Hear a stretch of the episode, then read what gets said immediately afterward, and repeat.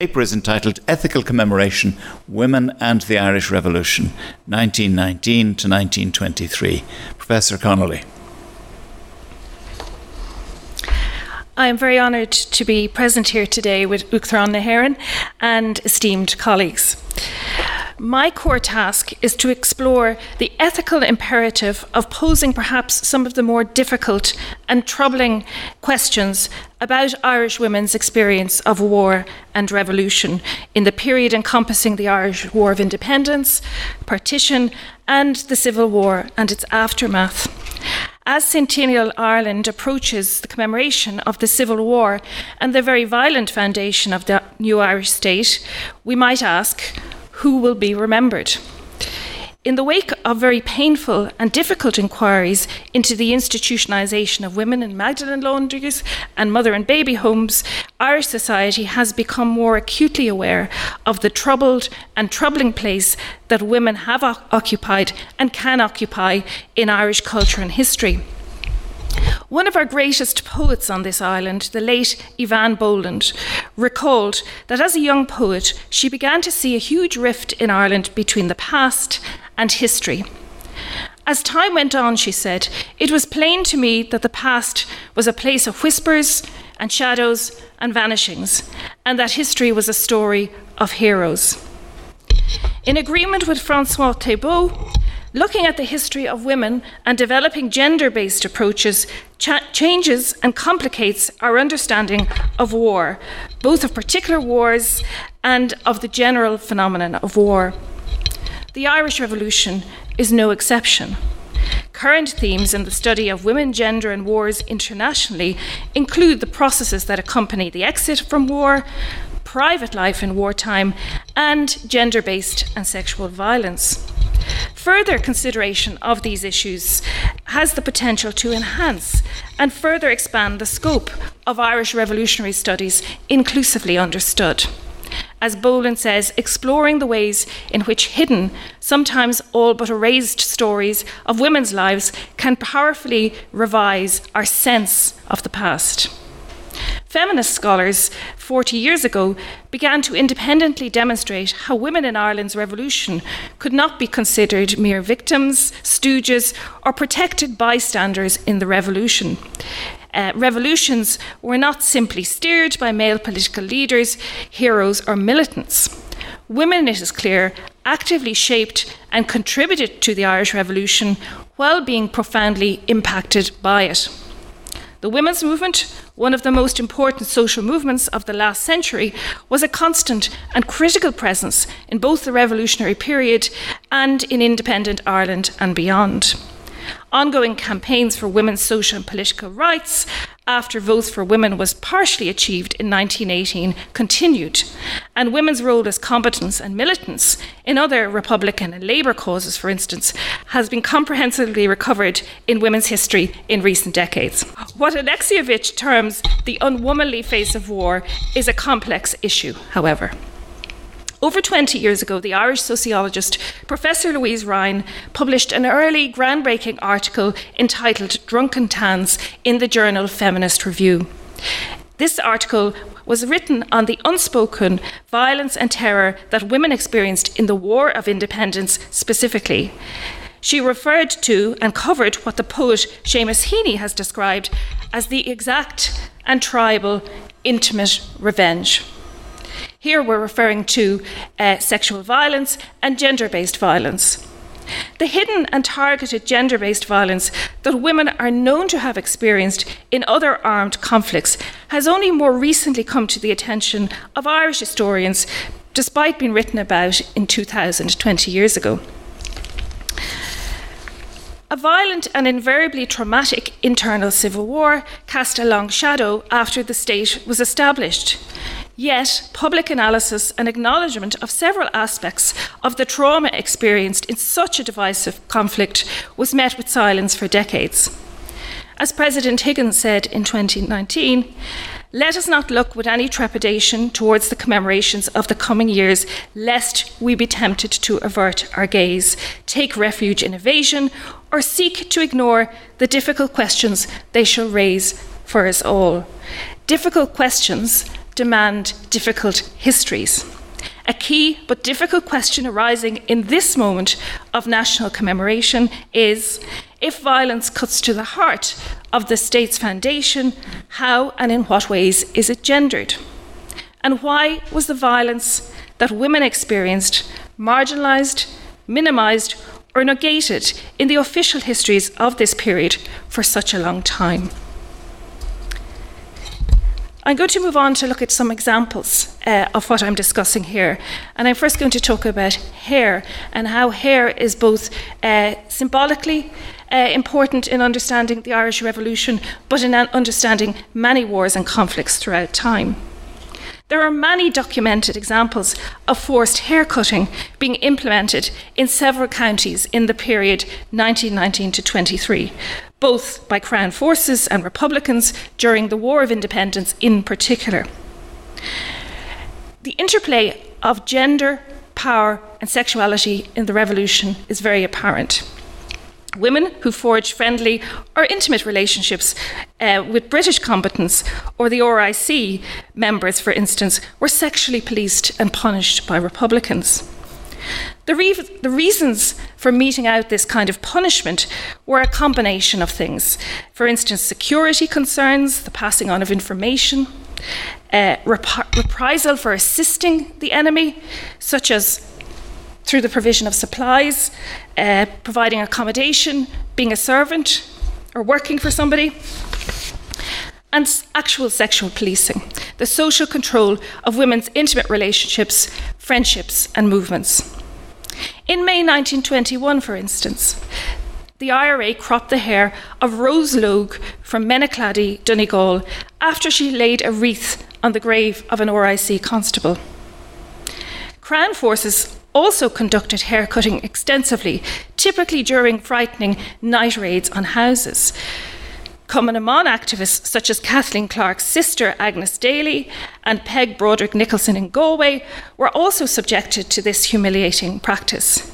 And there are many cases of this in several counties involving varying degrees of force and violence, sometimes just a haircutting, but sometimes uh, physical punishment as well or assault. These are reported extensively, in, they're in plain sight in the newspapers, in RIC reports, and in the wonderful personal accounts and sources that Catriona Crowe uh, talked about earlier. As we engage with Dr. Margaret O'Callaghan's paper here today, including by reflecting on the history and legacy of partition, we can also recall that women experienced life altering violence and trauma associated with the wider conflict in Ulster in this period. In County Tyrone, for example, a member of Cumann na mBan, Eileen O'Doherty, was injured by B specials when she was standing at her front door. She was shot in both legs. Her military services pension application details how Eileen was a very successful grocer in the town. She was also involved in dispatches, hosted meetings of IRA members, hid artillery, etc. After being shot, Eileen spent eight months in hospital, first in Omagh and then in the Richmond Hospital in Dublin. A brother of Eileen, active in the IRA, was subsequently killed by British forces.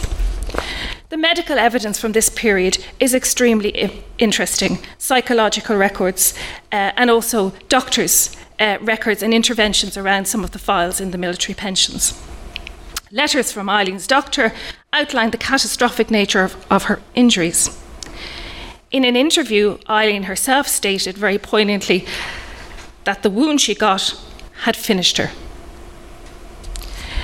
The pension applied for in light of this unstinting service and the injuries suffered was declined. The designation hero or economic provision for injuries inflicted was not extended to such women in post revolutionary Ireland.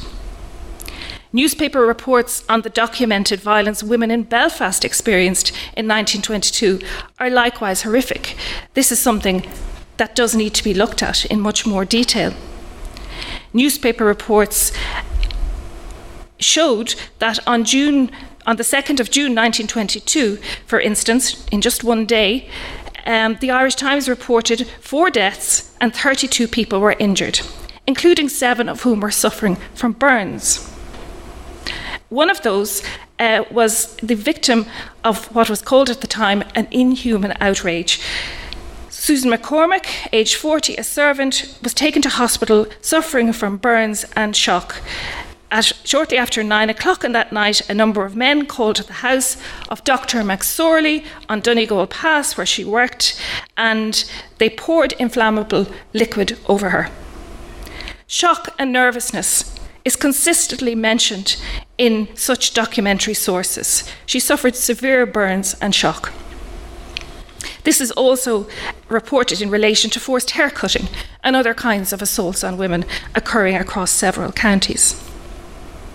We also get into more difficult questions when we look at sexual violence, which we know is a clear uh, and consistent problem in contemporary societies. A number of cases of wartime sexual violence, including what's referred to as gang or what we call today multiple perpetrator rape, are also increasingly evident in the archives. Previously, it was assumed this was not a feature of the Irish Revolution at all. One of the most treacherous cases of this kind of transgressive violence uh, is associated again with the border region in Dromintee, near Newry. Uh, and this was an event that was a rep- precursor to what has been termed the Altnaveigh massacre. The gang, gang, rape of the heavily pregnant publican Mrs. Una McGuile by three members of the B Specials occurred on the 14th of June 1922 a servant, Mary McKnight, uh, was also assaulted. They lived in a, a public house. This attack was intertwined with the cycle of violence of the area. Women's bodies and sexualities were also targeted and cannot be excluded as a component of the cycle of violence uh, that was occurring. Similarly, the compensation claims for the loss of life that were to follow in Altnaveigh outlines the horror, for instance, that Mrs. Heaslip experienced, witnessing her husband, John Heaslip, and her son Robert being shot in front of her at the gate into their yard by the IRA. Elizabeth Crozier, in the same episode, was also shot in front of her young family. Interlinked trauma on both and all sides has lived on a hundred years later and these atrocities are still remembered on the hills, farms, and lanes of all counties in Ireland, throughout Ireland. Altnaveigh is still remembered to this day. Intricate analysis of newspaper reports and archives, including military and legal trials, um, document such attacks on women, and they suggest that the interconnection of gender, sexuality, and power cannot be ignored as a salient issue in understanding the overall nature of violence and revolution in this period. Two other examples of gang rape in the archives of the Civil War include the attack on Margaret Doherty at Curranara in Foxford, a member of Cumann by three National Army soldiers on the 27th of May 1923, exactly 98 years ago. The second an attack on Eileen Mary Warburton Biggs, a Protestant woman in Dromineer, County Tipperary, by four local IRA members in June 1922. The gender based violence I'm discussing here today cannot be associate, associated with any one side in the conflict in this period, what some scholars have referred to armed patriarchy. The impact of sexual violence on these women from very different backgrounds is recorded in detail in many documents. Both of these women, Maggie Doherty and Eileen Biggs, died in what at the time was called mental homes or psychiatric institutions. Maggie died in Castlebar in 1928, and her story came to light when her mother, Catherine, uh, applied for a pension for the loss of Maggie uh, because of what happened to her that night. She did not recover uh, from the attack that night. And um, the second, uh, Eileen, uh, the second woman, Eileen Biggs, died in St. Pat's in Dublin in 1950. And a lot of the records about these women are coming to light. We are beginning to hear their stories and to learn more about who they were. Maggie is laid to rest under the shadow of the Ox Mountains in County Mayo, and I recently found Eileen in an unmarked grave in Mount Jerome, which I hope to rectify as an act of quiet commemoration. Commemoration and remembrance that the intergenerational families and associates of such women today often engage in outside of the state's official commemoration programme is mentioned here today by me as a reminder of the possibility and power of local acts and healing gestures. The power of finding and opening closed archives documenting women's experience of the revolution cannot be underestimated either. The detailed file on the Court of Inquiry held in Ballina Workhouse concerning the rape of Maggie Doherty was retrieved in the military archives in 2019. Maggie herself gave a very detailed testimony in that trial. It's a very valuable uh, source uh, for anyone who's interested in the relationship between war and gender. The McGuile, Doherty, and Biggs cases are just some examples of the hidden history of women impacted by the, re- the violence of the revolution, which received no official acknowledgement in the decade after the state was formed and which was erased from official histories for decades. These women were not killed in an armed battle, but in some cases, they later died or they died soon after as a direct consequence of the trauma and the injuries inflicted, psychological and physical. Others lived on in silence, burdened with unspoken and unforgotten atrocities of the past. Conflict related murders of women in this period are also evident, including indeed on the border. I will give just one example. The military services pension application that relates to Kate Connolly's also unsuccessful application under the Army Pensions Act in respect of the death of her daughter, Mary or Minnie Connolly. Minnie died from gunshot wounds on the, 23rd of July 1922 at Edenapa, Jonesborough, County Armagh. It is noted in the death cert enclosed in the file that the cause of death was bullet wounds inflicted by members of His Majesty's forces the applicant claimed that the deceased was supplying milk and provisions to members of the IRA at Ravensdale camp. The deceased was returning with the Moore girls from a camp when shot, and Margaret Moore was also killed in the incident. Likewise, Kate Maher died in Dundrum, County Tipperary, in 1921 with injuries to her body that indicated sexual assault allegedly at the hands of a member or members of the Lancashire Regiment who she had been in the company of that evening. And that file, the investigation, always secret um, in these cases, uh, was only opened in the 1980s. In conclusion, women in Ireland's revolution clearly experienced transgressive violence that was extensively documented but at the time, but subsequently elided in Irish history for decades. The long term impact of the bodily and psychological trauma and injury caused is apparent in sources that contain the testimony of individual women. But similar issues also arise in more recent history. Susan McKay, for instance, has recalled how in December 1982, the Irish National Liberation Army bombed a bar during a disco, killing 17 people. Eleven of the dead were British soldiers. They were the primary target. However, what perhaps received less attention at the time was that others killed were young local women referred to as consorts. In the 1970s, Republican paramilitaries tarred and feathered women deemed soldier dolls, as the term was used. The punishments inflicted and the language of consorts collaborators, and dolls in this case, is not any different to the punishment of and injuries inflicted on women in the revolution who engaged in company keeping with the Crown forces. The IRA, the IRA, indeed, appeared to have expended a great deal of time during the Irish Revolution and energy in policing women's sexuality.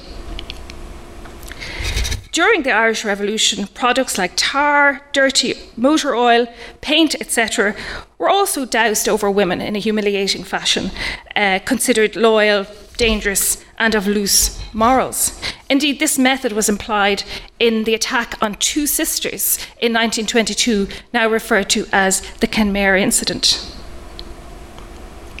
The state knew about the Kenmare case and they also knew about the Doherty case in Foxford at the time. It's recorded in the Army Inquiry Committee uh, of 1924. In France, after the liberation, women who had been in relationships with Germans also had their heads shaved for consorting sexually with the enemy. In many other contexts, women's hair has been targeted by imperial forces or armies. Hair taking, as it's sometimes referred to by states, is an established weapon of war. Ireland was no different. The scale of the war might have been smaller in Ireland compared to other countries, other conflicts, but the practice was similar uh, and adapted. This also occurred in later conflicts. If we look at the War of Independence in Algeria and indeed the Greek and Spanish civil wars, these same practices occurred far less women than men died in the revolution. The more common outcome for women severely impacted by the violence of the Irish Revolution, however, was life altering rather than life taking through uh, death by combat.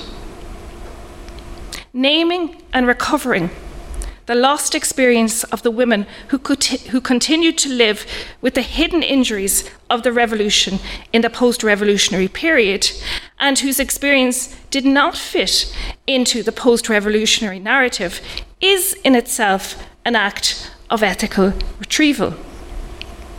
Nervous breakdowns, mental illness, institutionalization in asylums, emigration, loss of job opportunities and businesses and livelihoods. All of these issues feature prominently in numerous personal testimonies of both combatant women and civilian women. However, it remains to be seen. Will the official commemoration of the Civil War in 2022 to 23 find a way to ethically remember, understand, and mutually honour these women 100 years later? Or will the commemoration of the final stages of the revolution reproduce the gender hierarchy and power dynamic in Irish history that negated, diminished, and excluded these women's experience and contribution in the first place? Thank you very much.